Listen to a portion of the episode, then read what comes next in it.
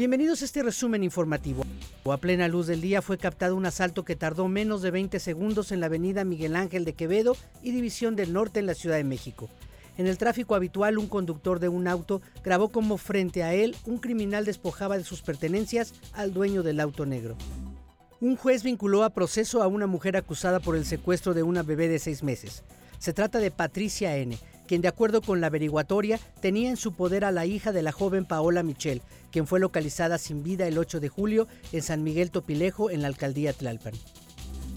El colectivo Unidos por los Desaparecidos de León, Guanajuato, denunció la desaparición de una de sus integrantes. Se trata de Catalina Vargas, de 60 años. Ella busca a su hijo Luis Antonio Rodríguez Vargas, desaparecido en 2020. Hasta aquí este resumen informativo. No olvides seguirnos en arroba DN40 para mantenerse informado.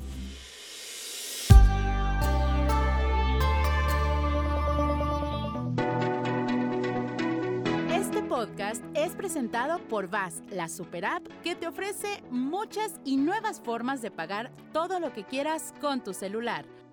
Olvídate de las filas y dedícate a lo que más te gusta. Ver tele en vivo, películas, escuchar música, podcast y estar siempre enterado de las noticias más importantes. Todo en un mismo lugar. VAS, la super app con todo.